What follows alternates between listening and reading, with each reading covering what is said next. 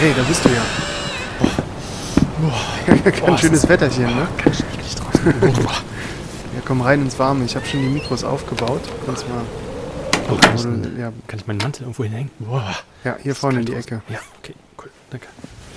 Ähm, Schuhe drin oder draußen? Ja, Wie du draußen. magst. Okay, ja, ich lasse sie draußen. Voller Matsch. Ah. Gut, wollen wir eine Folge aufnehmen? Ah, ja, ey, danke, dass du dich schon gekümmert hast. Habe ich ja, ähm, ja, irgendwie im Matsch stecken Problem, du bist. Ja. Ähm, das Halloween-Special machen wir, ne? Ja, ähm, genau. Äh, grüezi miteinander. Ich bin Falco. Äh, schön, dass Sie heute da sind. Ähm, zu meiner neuen Folge. Halloween habe ich dir doch geschrieben. Nicht Halloween. Ach so, ich dachte Halloween.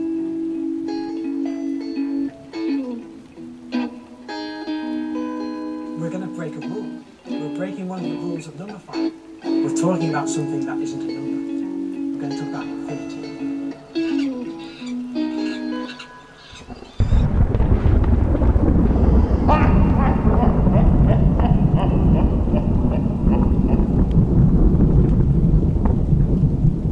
Das war äh, eine Improvisation von Alex Stein mir gegenüber. Und Jakob Leue. Und herzlich willkommen zum Infinite Monkeys Halloween Special. Ähm, wir verfolgen damit die Tradition der Halloween Specials, die schon langjährig auf unserer Liste steht und ganz besonderen Stolz erfahren hat. Manch Äh, einer, heute- manch einer ja. würde vielleicht sagen, die ewige Bürde, die Last, die Qual, ähm, the pain, the burden of Halloween-Folgen.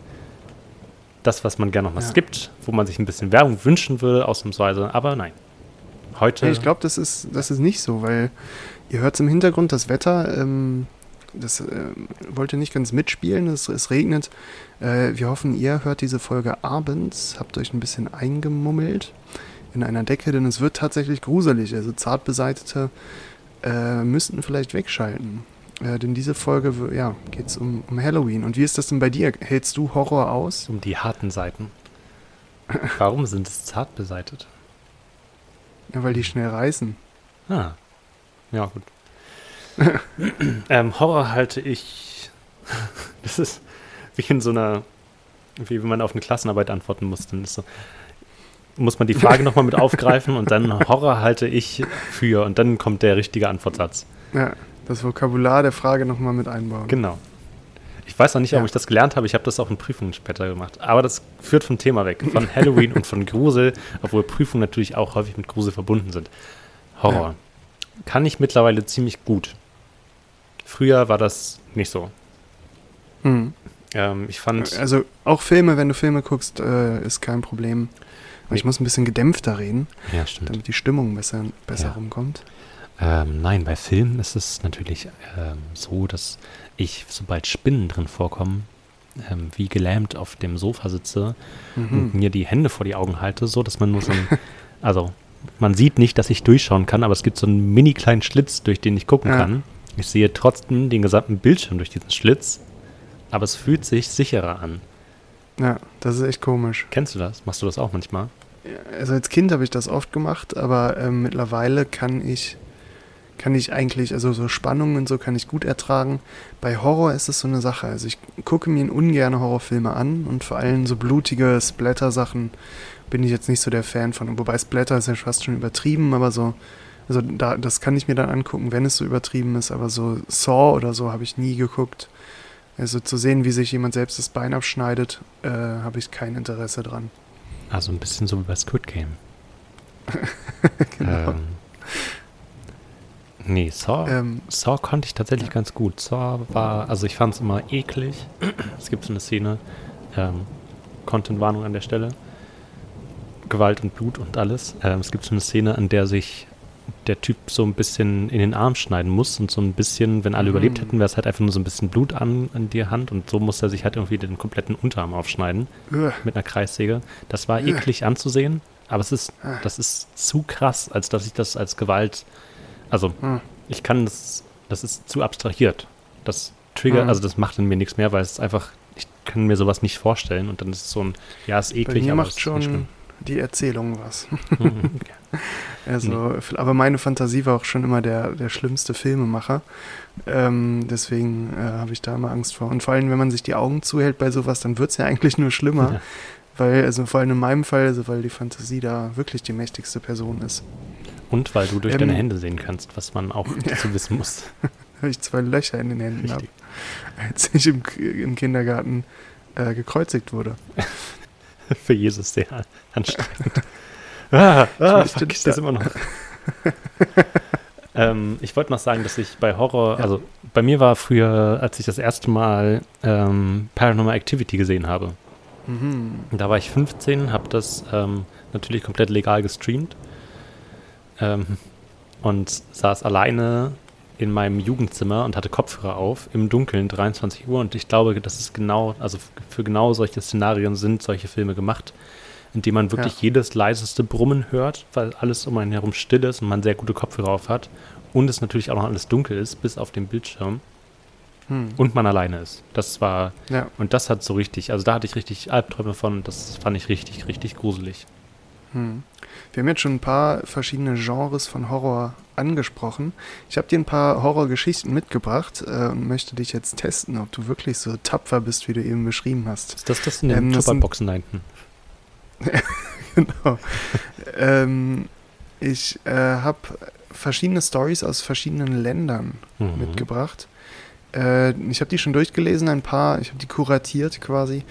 Äh, ein paar davon bedienen sich klassischer Horror-Klischees, andere sind realistischer, andere nicht. Also es kann schon ziemlich, ziemlich spooky werden, vor allem wenn es an die realistischen Sachen geht. Mhm. Ähm, und da würde ich mal die erste Geschichte vorlesen.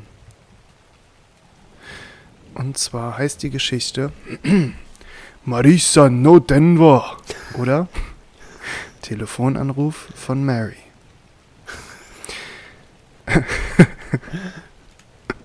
Mit Untertiteln.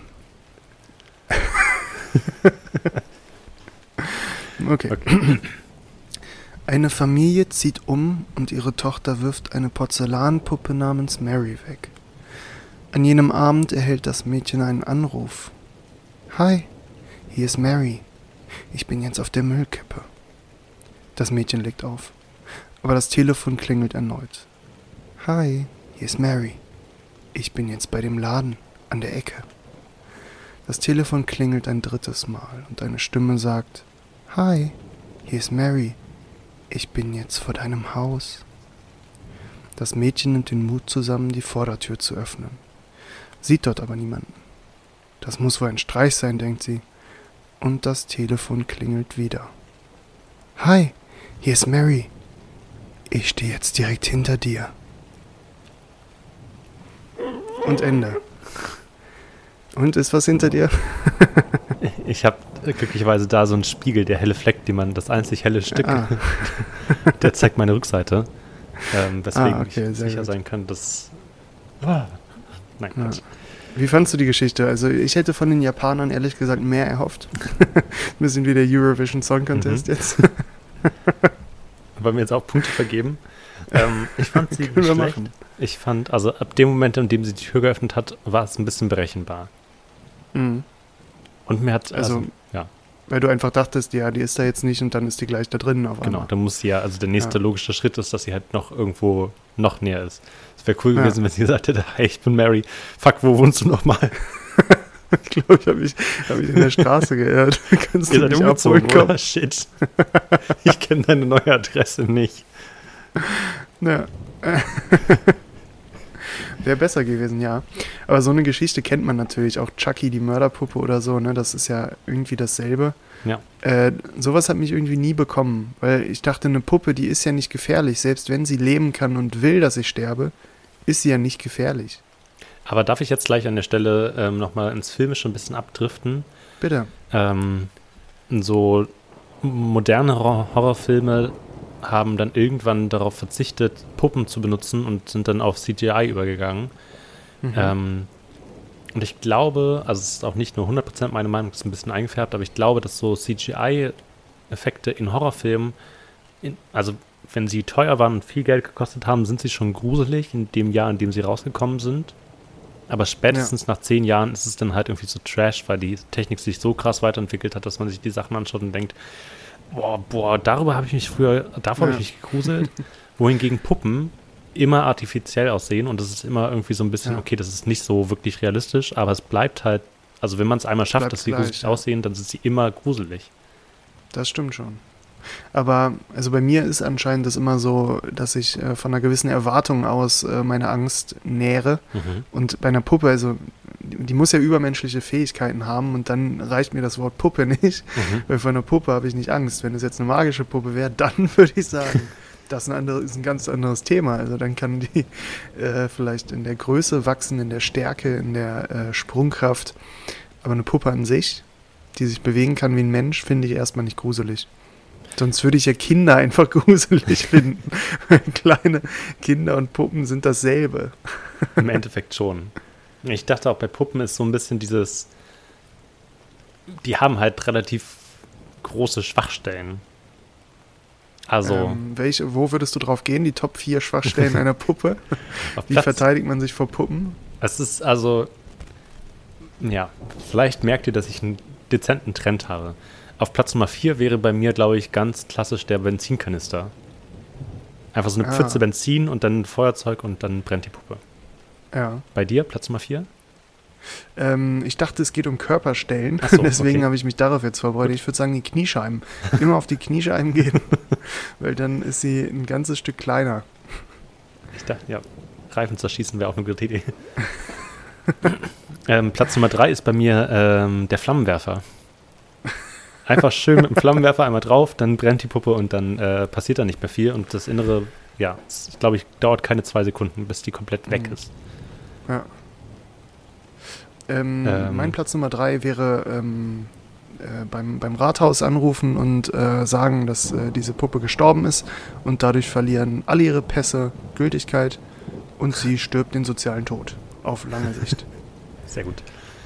Ähm, mein, mein Platz Nummer zwei kann halt eins, halt auch Wir sind schon bei eins. Achso, bei eins. Ja, sehr gut. Mein Platz Nummer eins ist äh, ähm, Geheimwaffe Molotow-Cocktail. Einfach anzünden, ah. draufwerfen, dann brennt die Puppe, kein Problem. Das war auch mein Platz 1, also wir sind uns da okay, einig. Ja, ja stimmt. Also äh, man muss keinen Priester rufen, der irgendeinen äh, irgendein Exorzismus oder so macht, sondern es reicht das handelsübliche Big-Feuerzeug. ja. Kann man äh, einkaufen in vier verschiedenen Farben, meistens in derselben Packung. Ähm, also da seid ihr, müsst ihr euch überhaupt keine Angst machen. Ich glaube, es Bei wird aber ein bisschen. Nicht ja.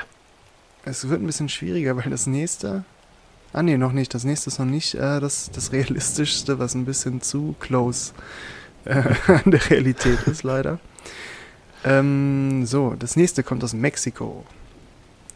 Und es heißt La Ion, I, Irona, die weinende Frau. äh, die Geschichte ist erzählt, also keine, ähm, kein okay. Text, sondern eine Erzählung. La Irona oder Die weinende Frau ist die Geschichte einer armen Mexikanerin, die einen reichen Spanier heiratete. Nachdem sie Kinder bekam, verlor der Spanier das Interesse an seiner Gattin und schämte sich mit einer Frau ohne Prestige verheiratet zu sein. Wutentbrannt nahm die Frau all ihre Kinder mit, mit zum Fluss und ertränkte sie in der Hoffnung, den Spanier wieder zu beschwichtigen. Doch sie bereute die Tat umgehend. Sie fing an zu schreien: Meine Kinder, meine Kinder! Es heißt, dass La Ronna, La, La, La Lioronna bis zum heutigen Tag in der Nähe von Flussufern umherirrt und nach ihren Kindern sucht. Wenn La Lioronna Kinder allein in der Nähe des Flusses entdeckt, lockt sie sie ins Wasser und ertränkt sie. Tut mir leid, dass ich das jetzt albern gemacht habe. Das wollte ich nicht. ähm, Dankeschön. Achso, was, äh, wir brauchen noch eine Punktzahl für den, für den Japaner. Also so ja. von der Skala von 1 bis 10. Hast du eine Punktzahl, die du geben willst? Ähm, wollte ich vorhin so eine 4 geben, würde ich jetzt nach der Geschichte hochkorrigieren auf eine 6. okay, dann sind wir bei einer 6 an Gruselfaktor bei, den, bei der Puppe. Und jetzt La Lio, Lio Corona oder wie auch immer. Die hat, mir, die hat bei mir leider auch schon verloren, als ähm, der Spanier sich geschämt hat, dass er keine Frau in Prestige geheiratet hat, weil bei mir der erste Gedanke war, dass sie die DVD von Prestige nicht besessen hat. ähm, und das hat halt alles ein bisschen lächerlich gemacht. Ja, Prestige ein guter Film, Ja, aber ist das man ein also- Grund genug, um eine äh, Hochzeit zu äh, annullieren zu wollen? Ja, Herr Pfarrer, Sie hat gesagt, Sie kennen Prestige nicht. Ja, okay, alles klar. Wow. Sie sind ein Heiliger. Was, was machen solche Geschichten mit dir? Also das ist natürlich wesentlich spannender, wenn man vielleicht in Mexiko wohnt, vielleicht in der Nähe, wo das passiert sein soll. Wenn man vielleicht Ähm. La Llorona ist. Ja. Und äh, was machen diese Legenden dann mit dir? Hm, nee, so Erzählungen Third Person fand ich immer so ein bisschen, hat mich nie so richtig gecatcht, fand ich, Hm. ähm, konnte ich mich immer zu sehr distanzieren von.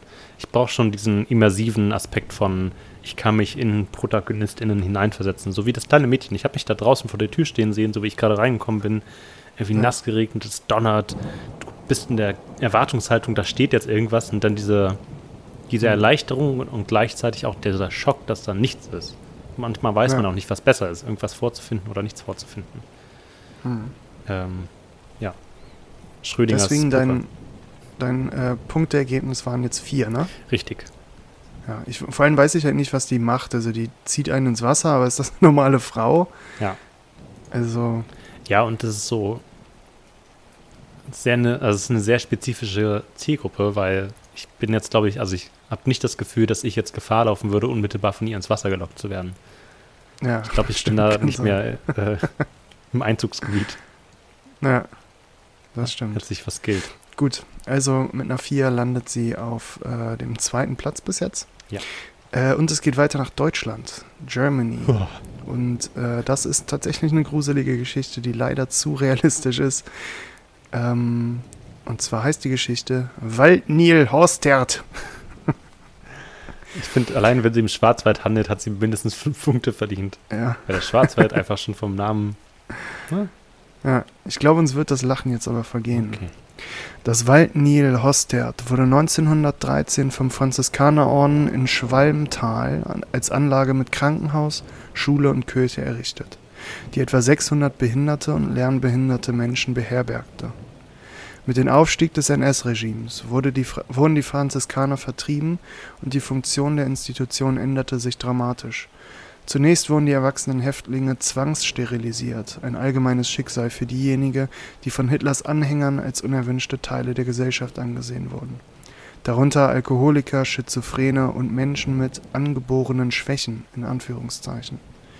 Nach dem in Anführungszeichen Euthanasie-Dekret von 1939 wurden die erwachsenen Häftlinge in die Gaskammern geschickt. Dasselbe Dekret verfügte, dass alle Babys, die mit unheilbaren, Behinder Behinderungen geboren wurden, ebenfalls eingeschläfert werden sollten und somit wurde das Waldnil Hostert zu, zudem ein Tötungszentrum für geistig behinderte Kinder. Es wird vermutet, dass im Waldnil Hostert mindestens 97 Kinder starben. Die meisten von ihnen wurden mit, einem großen, mit einer großen Dosis Schlafmittel, die einem Kind nach dem anderen in einer langen Reihe verabreicht wurden, getötet. Dieser Prozess war langsam und qualvoll. Er dauerte bis zu acht Tage und nicht alle Kinder schliefen sofort ein. Einige litten unter schwerer Atemnot und bekamen langsam keine Luft mehr. Nach dem Ende des Zweiten Weltkrieges wurde die Einrichtung den Franziskanern zurückgegeben, die ihrerseits den Besitz an die Bundesregierung verkauften und große Teile der Gebäude wurden von der britischen Armee als Militärkrankenhaus und ab 1963 als Schule genutzt. Der gesamte Komplex ist seit 1991 leer und steht zum Verkauf und die Besucher des Gebäudes beharren darauf, dass sie in den leeren Gängen manchmal Kinder schreien und weinen hören können. Wow. Ja, eine Geschichte, die voller Realität äh, strotzt. ähm, wir können es ein bisschen abstrahieren und zwar ist das ja quasi die Thematik, äh, die es ganz oft gibt, nämlich so ein Sanatorium, also ne, dass es irgendwo irgendein Wald äh, höhere Mächte, politische Mächte äh, Versuch mit Menschen machen. Hör, kennt man ja auch aus Geschichten, also wir müssen gar nicht auf das NS-Regime eingehen, sondern können es halt ein bisschen, so wie bei Shutter Island beispielsweise, Mhm. Können es ein bisschen abstrahieren. Äh, was machen solche Geschichten mit dir? Also solche Einrichtungen und halt auch die Realität, der Realitätsanspruch, den solche Geschichten dann haben. Ähm. Hm. Ja, also aus einer künstlerischen Perspektive würde ich sagen. ähm, also finde ich dann immer bedrückend, aber nicht wirklich gruselig. Mhm. Weil das, also ich weiß, das äh, passt jetzt nicht ganz zum Konzept unserer Folge. aber ich bin relativ immun, was so Geister und sowas angeht. Ich finde es dann immer sehr krass und sehr bedrückend, dass so viel Geschichte auf solchen Gebäuden lastet.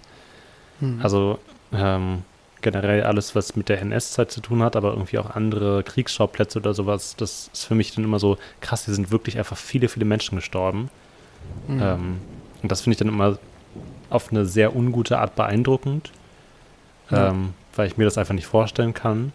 Und das so, okay, aber das hat wirklich stattgefunden, das ist dokumentiert, das ist irgendwie, ja, das hat sehr viel Leid Mhm. getragen. Aber ich kann mir, also ich kann mir nicht vorstellen, dass es dann irgendwelche Geister oder irgendwas anderes gibt, was da rum, ähm, ja.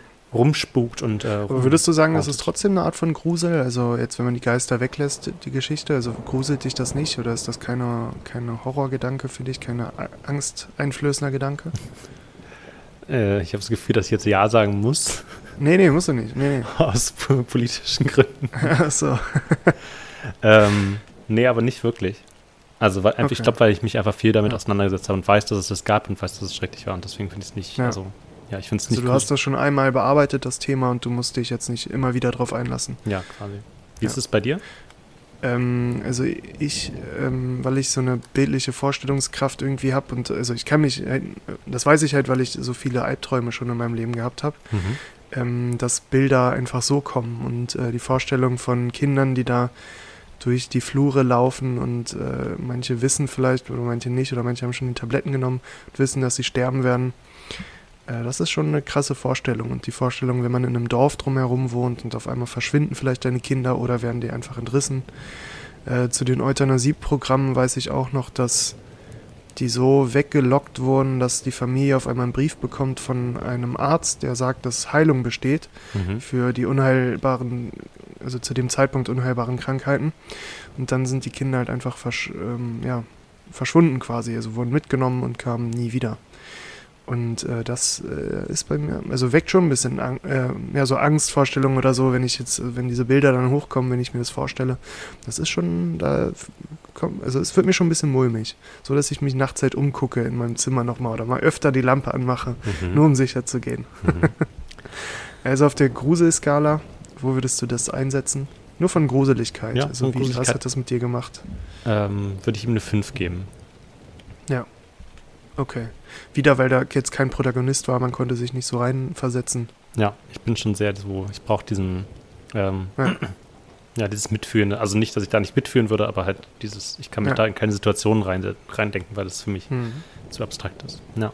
Aber sowas wie Shutter Island, hast du das gesehen? Also solche, ähm, solche Szenarien? Also hast du Interesse an diesem, diesem Genre von, äh, es gibt eine Einrichtung und die ist seltsam? Ähm, das finde ich tatsächlich sehr spannend, ja. So Nervenheilanstalt oder so, das ist was, was mich auf jeden Fall. Aber das hat für mich dann häufig eher was mit Spannung und weniger mit Grusel zu tun. Ah. Ich glaube, also wenn ich irgendwie in so einem Gebäude wäre oder so nachts und da rumlaufen würde, hätte ich halt viel mehr Schiss davor, dass da irgendwelche anderen Menschen sind, als dass Mhm. da, also so dieses, okay, da ist irgendwer anderes, der da irgendeinen komischen krummen Deer oder sowas abzieht und ich bin da jemand, der stört und dann halt auch so zur Seite gebracht werden muss, also ins Aus, also Ja. Ans Spielfeldrand erstmal hinlegen. Ja, in den Schuppen gestellt. So, du wartest jetzt erstmal hier dann die Großen. Ähm, nee, also genauso vor irgendwelchen anderen Menschen, die tatsächlich da sind. Davor habe ich dann viel mehr Angst als vor irgendwelchen Geistern oder sowas. Oder einem Ja. Bären oder so, der da pennt und dann sage ich so, hallo, oh, hey. Wissen Sie, Ja, also oft- hier Oft kann man es ja nicht, nicht so richtig festmachen, wo, wovor man jetzt genau Angst hat. Und das wäre, glaube ich, bei mir so. Also ich Mhm. glaube, ich könnte nicht genau sagen. Natürlich, es wäre eine Kombination aus allen vermutlich. ähm, Genau, gut. Ja, aber sonst, also ich habe immer nur so vor realen Sachen Angst. Ähm, aber eine Frage, die daran anschließt oder beziehungsweise eine Bemerkung, die ich gemacht habe. Ein Geist hat ja eigentlich maximal wenig Interesse daran, dich umzubringen, oder? Ja, vermutlich. Also es wäre im Afterlife ziemlich awkward. Ja. Also wenn mich ein, Ei- äh, ein Geist tötet, würde ich dem danach aber meine Meinung mal geigen, weil dann werde ich auch zum Geist und äh, ja, das wäre seltsam. Und dann ist so, hey, warum, warum hast du das gemacht? Hm. äh, ich weiß auch nicht. Ich wollte, dass du für immer bei mir bleibst. ja, okay. Eigentlich nett, ne? Vielleicht voll die Romantik. Vielleicht sind Geister einfach falsch verstandene RomantikerInnen. Ja, kann ähm, schon sein. Andererseits haben Geister vielleicht irgendwie auch so, also ich weiß nicht, ob wir darüber, ob du mich da schon abgewürgt hast oder ob wir darüber gesprochen haben. Aber ich frage mich, ob es einfach so, also dieser Character Trait, ob das nicht ein bisschen zu. Ich weiß, dass wir schon mal über Geister gesprochen haben vorher. Oder wolltest du noch Ja. eine andere äh, Gruselgeschichte erzählen? Weil dann breche ich an der Stelle ab und erzähle das später nochmal. Also ich habe noch ein paar, noch so. ein paar Gruselgeschichten. Ähm, ja, wir können noch mal abwarten. Gleich äh, kommt noch eine Geschichte, wo Geister eine größere Okay. Rolle spielen. Äh, dann können wir noch mal auf Geister eingehen. Dann lehne ich Denn wir kommen jetzt erstmal nach Frankreich. nach Frankfurt. Nee, das, also, das wäre, äh, das ist zu realistisch. Ich gieße mir nochmal ein bisschen Tee ein für die Atmosphäre. ja, tu das. Ich habe ansonsten da hinten noch eine Kanne aufgesetzt. Also falls der leer ist, kannst du dir noch was vom Ofen nehmen. Ja, danke. Ist auch muckelig hier in der Holzhütte.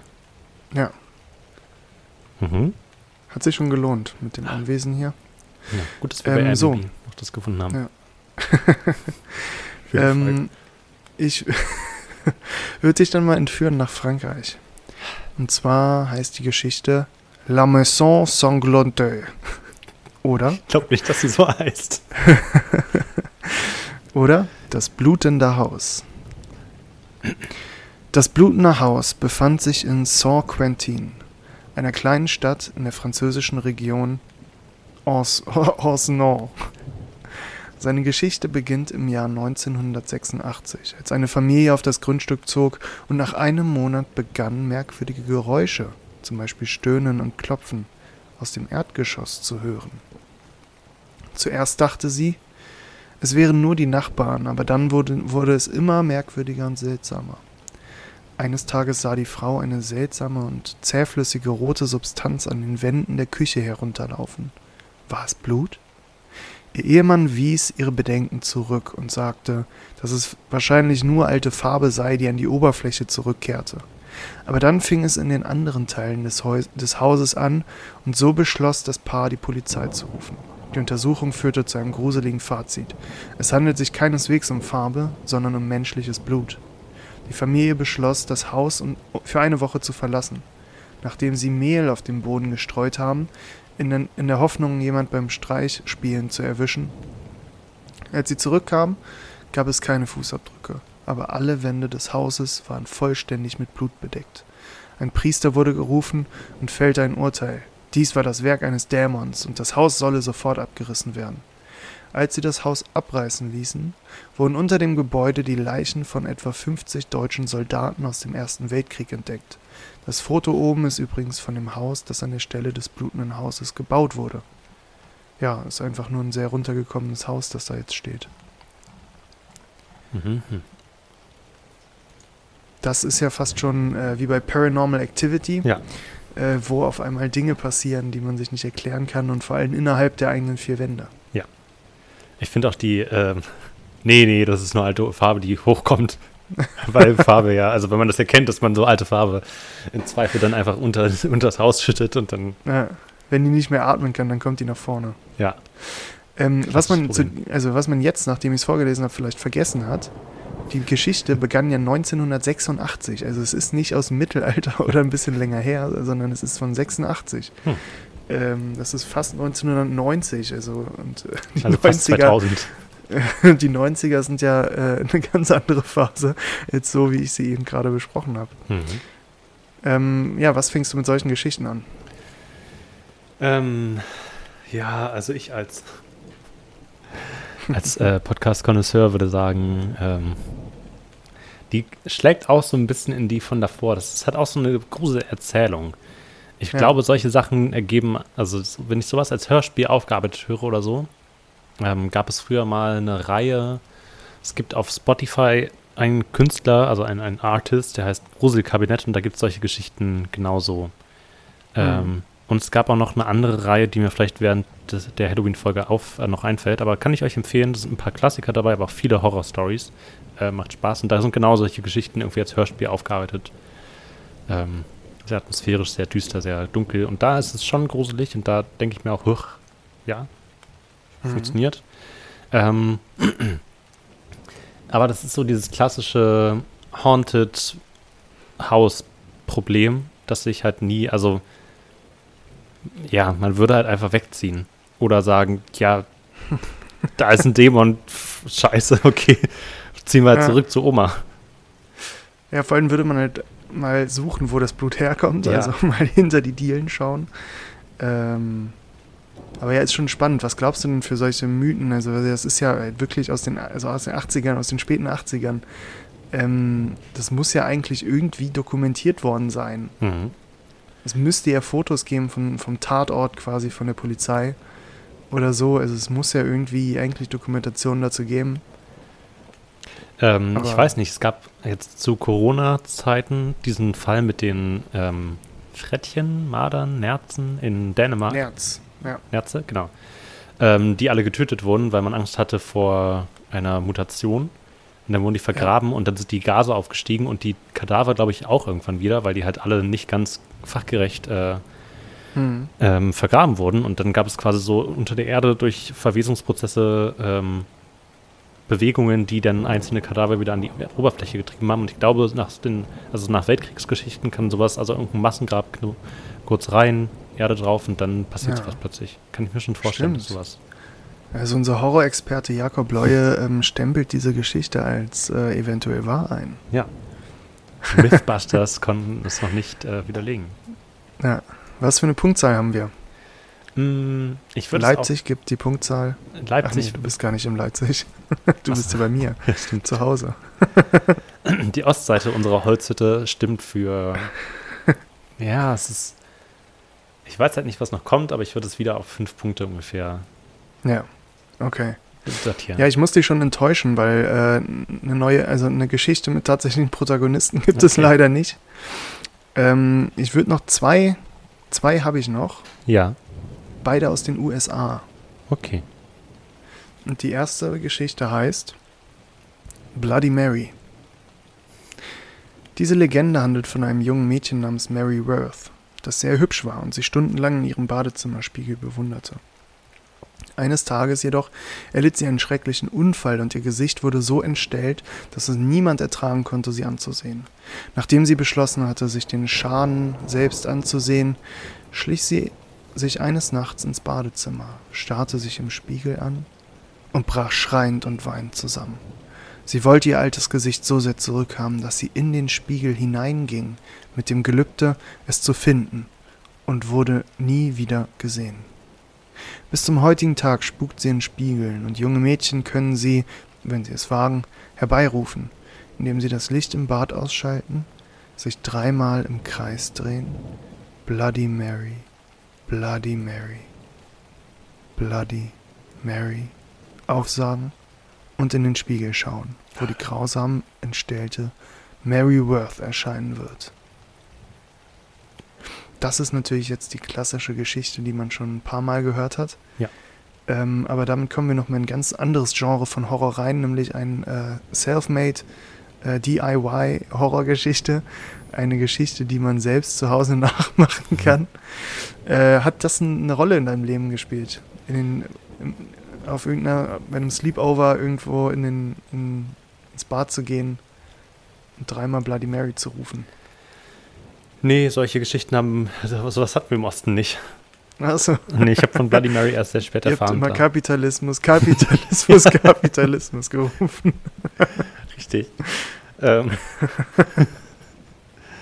genau, und äh, dann ist nichts passiert und dann dachte ich mir, okay, es hatte schon einen Grund, dass die Mauer gefallen ist. Ja. Ähm, Honecker, Honecker, Honecker. Und dann war es so, uh, wer traut sich? nee, deswegen, also es gab schon so Sleepover-Horror-Geschichten auf jeden Fall, die erzählt wurden, die ich auch gruselig fand, ähm, wo ich jetzt im Nachhinein auch so denke, wieso? Mhm. Schon sehr offensichtlich eigentlich. Äh, die ja. kann ich nachher auch erzählen, aber ja. ähm, nee, sonst gab es sowas nicht so richtig. Also ich, ich, war sehr lange sehr behütet und hatte wenig mit Horror zu tun tatsächlich. Ah, okay. Wie war das bei dir? Habt ihr so Mutproben gemacht? Ich weiß ja, von deiner also es ist es ist schon, also meine Sleepover sind immer, ja, ja, also da ja. es immer ab.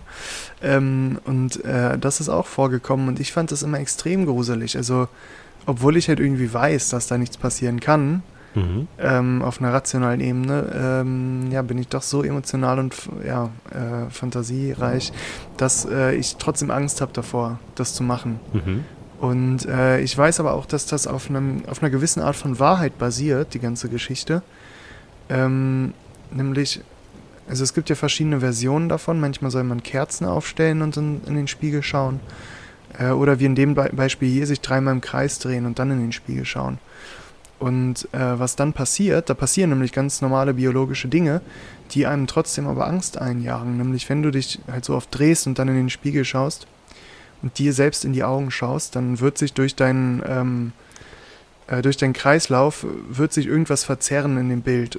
Meistens so, so detailliert, dass es dir normalerweise nicht auffällt im Alltag, aber wenn du genau auf dein Gesicht guckst in dem Moment und etwas erwartest tatsächlich, äh, dann wirst du sehen, wie sich deine Mundwinkel vielleicht verändern, wie sich deine Augen Mhm. vielleicht verändern und äh, meistens reicht ja der, ein Hauch von Veränderung dem kleinen Teenager, damit man aufschreit und wegrennt. Mhm. Äh, also da steckt tatsächlich was Wahres drin. Vor allem stärker ist es noch, wenn du halt mit einer Kerze oder mehreren Kerzen davor stehst, weil du oft gar nicht nachvollziehen kannst, was für Schatten jetzt diese Kerzen werfen Mhm. und äh, viele nicht wissen, was für eine Macht so ein Schatten aufs Gesicht haben kann. Also ähm, wenn eine Kerze auf einmal umschlägt und der Schatten deines Gesichtes ganz anders fällt, ohne dass du es mitbekommst, kannst du schon komplett anders aussehen.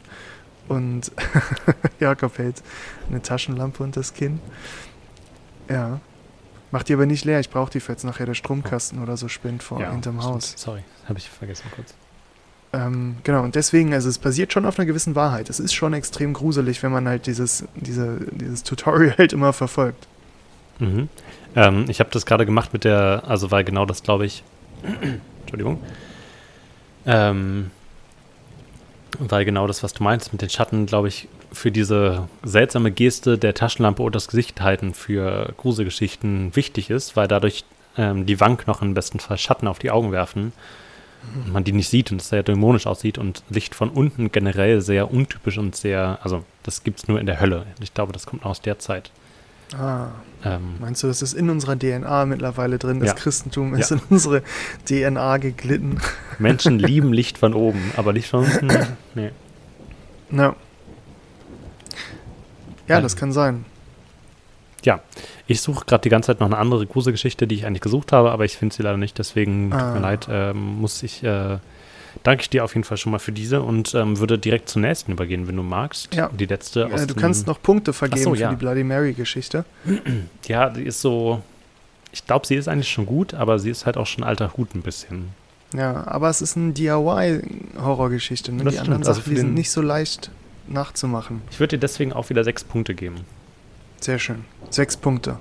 Jetzt kommen wir zu einer Geschichte. Also es sind ja wirklich eine Bandbreite an Genres, die wir gerade abhaken. Mhm. Jetzt kommen wir zu Geschichten, zu deren Zeit wir tatsächlich am Leben waren. Und die Mhm. Geschichte ich auch mitbekommen habe über die Nachrichten und damals auch schon sehr gruselig fand. Und zwar heißt das, heißt die Geschichte Hotel Cecil oder Cecil. In der USA sind wir immer noch. Das Cecil Hotel wurde 1924 in Los Angeles eröffnet, wo es zu einem berüchtigten Ort für Verbrechen und Tragödien, Tragödien wurde. Es wurde der Wohnsitz von mindestens zwei Serienmördern und ein Ort, an dem viele Gäste Selbstmord begingen, indem sie aus dem Fenster sprangen. Im Jahr 2013 wurde beispielsweise eine Touristin, Elisa Lahm, im Wassertank auf dem Dach des Hotels ertrunken aufgefunden. Ihr Tod wurde als Unfall eingestuft, aber die Sicherheitsaufnahmen des Aufzugs, Aufzugs zeigen, dass Lahm sich in der Ecke des Fahrstuhls unkontrolliert verhielt, als ob sie sich vor jemandem versteckte. Im Laufe der Jahre berichteten die Leute immer wieder von merkwürdigen Ereignissen im Hotel und inspirierten folglich die TV-Show American Horror Story Sichtungen eines kleinen Jungen, der vor dem Fenster im vierten Stock auftauchte, ein Gast, der behauptete, gewürgt worden zu sein, während er versuchte zu schlafen, und Gäste, die an verschiedenen Orten im ganzen Gebäude auf kalte Stellen stießen. Hattest du von der Geschichte mitbekommen? Also ich weiß das noch ganz genau, 2013 irgendwie. Also da weiß ich tatsächlich komischerweise, ähm, wie da diese Frau in dem Tank gefunden wurde. Ich kann mich an sowas irgendwie auch erinnern. Ähm, Aber irgendwie hatte ich die ganze Zeit das Gefühl, ich kenne das aus einer Serie. Aber vielleicht, Vielleicht hast du American Horror Story geguckt. vielleicht habe ich auch American Horror Story geschaut. Ähm, nee, also ich kann mich tatsächlich nicht mehr, also nicht so richtig daran erinnern, dass es in den realen Nachrichten war, aber es ist auf jeden Fall gruselig. Ja, weil ähm, immer wenn, also ich weiß noch, also aus der Tagesschau wusste ich, dass ähm, die Gäste sich beschwert haben in der Rezeption, weil das Wasser verfärbt war und manchmal klumpig war, irgendwie teilweise. Mhm. Und ähm, immer wenn bei mir der Abfluss irgend, also oder das Wasser nicht richtig funktioniert, habe ich direkt einen Flashback an die Mhm. Geschichte. Oder wenn irgendwie Farbe oder so Lehm oder also manchmal waren hier Bauarbeiten, dann kam so lehmiges Wasser irgendwie aus dem Rohr. Äh, dann denke ich immer exakt an diese Geschichte. Mhm. Und das ist natürlich gruselig. Hier ist auch noch das Video von der Überwachungskammer, wie man sehen soll, wie sie in dem Fahrstuhl unkontrolliert äh, in der Ecke steht. Allerdings hat YouTube das Video entfernt. Also ähm, es kann sein, dass das FBI dahinter steckt und äh, da noch ein bisschen den Daumen drauf hält. Also vielleicht ist die Geschichte tatsächlich wahr. Ein Zockerdaumen, wenn man irgendwas sehr, sehr doll will. und dann so richtig krass in den PS2-Controller reindrückt. Damit es auch, Ja. damit auch A wirklich bestätigt wird. Genau. Und so drückt das FBI auf dieses Video. Ja. Ähm, ja, ratest du noch für uns diese Geschichte? Ähm, sehr gerne. Die würde ich bei einer. Ich möchte die Geschichte vom Anfang auf eine 7 hochkorrigieren und die wieder auf eine 6 setzen. Sehr schön. Es ist deine Top-Geschichte, die Puppengeschichte. Ja. Sehr schön. Gut. Äh, damit haben wir das auf jeden Fall. Ähm, das waren unsere, unsere Horrorgeschichten aus den verschiedenen Ländern, kategorisiert von Jakob Leue. Vielen Dank, Alex Stein, fürs Organisieren, Kuratieren und Vortragen. Huch. da ist mir gerade was umgefallen. Ähm, ja. wie wie viele hast du vorher durchgelesen? Hat es, also hast du dich gegruselt beim Lesen selbst? Gruselt dich Ja, sowas? also, ja, also ich, ja, ich bin äh, von Texten eher getroffen als von Bildern. Also äh, habe ich jetzt gemerkt. Also ich war wirklich, als ich alleine vor dem Laptop saß, es war schon relativ dunkel, äh, habe ich schon mich ein paar Mal mehr umgeguckt. Also es ist schon komisch. Obwohl ich eigentlich normalerweise denke, sehr rational zu sein, sobald es dunkel wird und so eine Geschichte äh, vor mir erscheint, äh, grusel ich mich. ähm, welche war für dich die Nummer 1? Darf ich das noch irgendwie? Ähm, ich glaube auch die erste, weil ich mir durch mein Vorlesen selbst Angst gemacht habe. Ja, ich glaube auch, dass mich auf jeden Fall so verstellte Stimmen auch immer kriegen. Ja. Das ist, äh, ja. Aber schön, Gut. dass du dich auch selber gruseln konntest. Ja, vielen Ja. Dank. Ähm, ich weiß nicht, ich habe halt doch einige Fun Facts über Wien vorbereitet, aber ich glaube, die möchte jetzt keiner hören. Nee. ähm, ansonsten. Was denn, Hm? hast du sonst noch Halloween-Geschichten oder so in deinem Leben? Ist irgendwas Halloween passiert? Also wir wissen natürlich die großartige Geschichte, wie du ähm, mit deinem Bruder deinen deinen Crush besucht hast. Äh, könnt ihr habt ihr bestimmt noch auf dem Schirm. War, glaube ich, auch nicht so lange her. In den letzten Folgen war das irgendwann. Ähm, ansonsten irgendwas dazugekommen in dem letzten Jahr. Ähm, nee, ich, was, bei mir wurde auch lange nicht mehr geklingelt. Ich habe jetzt überlegt, zu Halloween vegane Süßigkeiten zu kaufen. Das ist das einzig Gruselige, was ich erzählen kann. Vielleicht gruseln sich die Kinder davor noch mehr. Ich Ja, mit, wahrscheinlich. obwohl mit Mr. Tom und, keine Ahnung, veganen äh, Nimm 2 oder so, kriege ich sie vielleicht schnell verscheucht. Ähm, Ich Ja. fand es ganz süß letztes Jahr. Vielleicht ist das, das passt jetzt nicht wirklich in diese moody Stimmung, aber vielleicht mal so ein bisschen aufzulockern. Ähm, bei uns im Haus war es so, also es wohnen relativ viele Familien hier bei uns. Wir sind, wohnen in einem großen Haus. Ähm, und wir hatten dann unten eine Gans, äh, hatten den Kopf abgeschnitten und die dann so ausbluten lassen und aus dem Blut äh, dann so ein Pentagramm gemalt und dann haben die Kinder in dem Pentagramm so Gläserrücken gemacht. Das war ganz süß. äh, nein, die. Ähm, Ich, ich habe voll den Bus verpasst. Also den Bus, um aufzuspringen, um zu verstehen, dass du. Der Bus, der in Richtung Wahrheit fährt, den habe ich ver verpasst und äh, war, hing an deinen Lippen. Äh, bis zum letzten Punkt, wo ich wirklich dachte, das ist jetzt die Wahrheit. Ähm, nee, die ganzen Familien haben so kleine Körbe rausgestellt mit ähm, Süßigkeiten, mit, mit toten Gänsen und Kakerlaken in die Gänse reingestopft, damit, Ja. wenn die Kinder die Gänse hochheben, das noch so ein bisschen zappelt. Ähm, wie bei Squid Game. ähm, nee, die haben die Körbe mit Süßigkeiten rausgestellt, weil man ja nach Möglichkeit ähm, Kontaktbeschränkungen im letzten November Ja, ja. noch äh, oder Oktober noch, ähm, ja. Also da steckten wir mittendrin im dritten Lockdown. Oder im Hm. zweiten, ich weiß es gar nicht genau. Also in einem Lockdown. Ja. Ähm, obwohl der zwischen zwei und drei gab es auch nur so fließende Übergänge, aber das ist ein ganz anderes Thema. Ja. Ähm, genau, und damit die Kinder trotzdem rumgehen konnten und so ein bisschen Normalität hatten, haben die halt, also wurde quasi unten aufgemacht und dann hieß es so, ja, nehmt euch einfach was raus. Oder Mhm. man musste halt in, im Telefon was durchsagen. Ich hatte eben äh, bei deinen ganzen toten Gänsen irgendwie an, ähm, an irgendwelche Schamanen gedacht und dann an ähm, den äh, Mittel, mittelamerikanischen Raum. Mhm. Äh, und dann ist mir eingefallen, also dann wieder zurück nach Europa, äh, ist mir Wild. eingefallen, es gibt ja die, die Resident Evil-Reihe. Ja. Ähm, und in bestimmten Teilen, da äh, ist man ja, also man ist immer ein Charakter in irgendeinem Szenario. Man ist in einem großen Schloss oder so und Zombies kommen rein. Äh, oder man ist in einem verlassenen Haus und irgendeine Familie Zombies terrorisiert einen. nee, Zombies spielen ja nicht immer eine große Rolle, denn in, in Resident Evil 4 ist man in einem spanischen Dorf Mhm. mit Spaniern. Die, denen geht's völlig gut. Also die haben kein Problem. Das sind nur Spanier, die dich umbringen wollen. Äh, also für die Leute unter euch, für die Amerikaner unter euch, die das gruselig finden, ähm, Das euch wollen wir natürlich auch noch, auch noch bedienen. Also äh, ein Dorf voller Spanier scheint für, wobei das Spiel ist ja japanisch, also Japaner haben wohl Angst vor einem ganzen, ganzen spanischen Dorf. Ähm, ja, fand ich überraschend, als ich neulich Videos davon gesehen habe, äh, wie die einem halt auf Spanisch irgendwas hinterherrufen Mhm. und eine Pfanne nach einem werfen. La Conquistadore, ey, meine Billarde. Eigentlich genauso.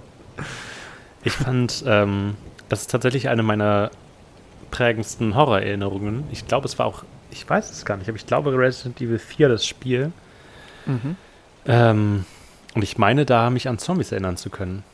Aber vielleicht war es auch nicht Resident Evil 4. Ja, es können halt auch die Spanier gewesen sein. Ja. Stereotype wieder ausgepackt. Ja. Ähm, da gab es irgendwann so einen Typen mit so einen großen Typen mit so einer Plastik, äh, mit so einer Papiertüte auf dem Kopf mit einer großen Kettensäge oder sowas, der versucht hat. Es war so ein, einer der Bossfights. Mhm. Ähm, und wir haben das mit 13 und 14 ähm, im Zimmer einer Freundin meines besten Freundes damals gespielt. Ähm, und zwar auf der Wii. Das war das erste krasse Wii-Spiel Ah. sozusagen. Und wir haben die Ja. Jalousien runtergemacht und hatten Schwarzlicht an. Das heißt, es war alles dunkel und nur die weißen Lachen haben so richtig krass geleuchtet. Ähm, da war, also ich finde, bei solchen Sachen ist die Wii halt auch einfach noch mal ein bisschen immersiver, als wenn man so einen Playstation-Controller in der Hand hat. Wenn man dann wirklich so rumläuft und das Gewehr in der Hand hält und dann kommt plötzlich ein Zombie und du musst dich auch so umschauen. Ja. Ähm, das war, ja. Ja, ich bin froh, dass ich äh, nie früh durch Resident Evil durch musste, weil ich glaube, das hätte mir wirklich den Rest gegeben. Äh, ich habe immer schon, also mein Bruder hat immer nur Spiele gespielt und ich habe zugeschaut Mhm. und das war schon bei manchen Sachen viel zu, das war schon für mir schon viel zu viel. Also selbst bei so Rollenspielen wie Gothic 3 oder so, wo es auch Mhm. Skelette gibt, Mhm. äh, selbst da bin ich, äh, also mein Puls war auf 180 und ich hatte wirklich Angst davor. Äh, deswegen Resident Evil musste ich zum Glück nie durchstehen im jungen Alter. Ich weiß auch noch einmal äh, hatten wir im Urlaub, ähm, da waren wir in der, ja, im, äh, genau, In Frankfurt. wo waren wir da? nee. Ach, Franken, genau, fast. Ja. genau, Genauso da waren wir und äh, da hatten wir ein Haus. Und meine, ähm, meine Eltern und meine Schwester saßen drau draußen auf der Terrasse abends Mhm. und meine beiden Brüder saßen drinnen und haben, ähm, wie heißt das? Jongliert. Final Destination. Ah. nee, Final Destination geguckt. und ähm, ich wollte diesen Film nicht sehen, weil der mir viel zu eklig war. Mhm. Aber ich wollte auch nicht rausgehen zu meinen Eltern und meiner Schwester, weil da so viele Insekten auf der Terrasse rumgeflogen sind. Dass und dir das viel das zu ist so ein. Horrormoment. Ja, genau. Und das ist wirklich ein Horrormoment für mich gewesen. Entweder draußen und mich mit den Insekten abgeben, die da Mhm. überall rumflattern abends, oder drinnen und den grausigen Film gucken. Am Ende äh, habe ich mich dann alleine in mein Bett gelegt und habe SpongeBob gehört. also ich war nicht das tougheste Kid. Leider die Halloween-Spongebob-Folge. Hm. Schade. Nein! Die Final Mit dem. Hackfleisch hassenden Ja. Zerhasser. Zerhacker. zu Hasse finde ich auch gut. Final Destination habe ich tatsächlich auch geschaut und fand ich auch gruselig. Da habe ich mich auch vorgegruselt. Mhm. Weil das einfach so eine Mischung aus Splatter und Horror war. Ja. Ähm, ja. Mhm. Äh, ich würde eine kurze Pause machen. Ich müsste auf Toilette und dann können wir gleich weitermachen. Gut, äh, dann bis gleich.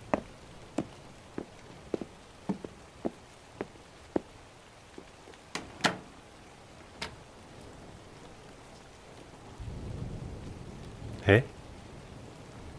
Alex, warum hast du mir eine Sprache geschickt? Moment. Hi Jakob, ähm, ich glaube, ich schaff's heute nicht. Ich bin ähm, im Zug gefahren und der ist ausgefallen wegen dem Unwetter. Also ich würde so eine Stunde oder anderthalb Stunden später kommen. Äh, sorry.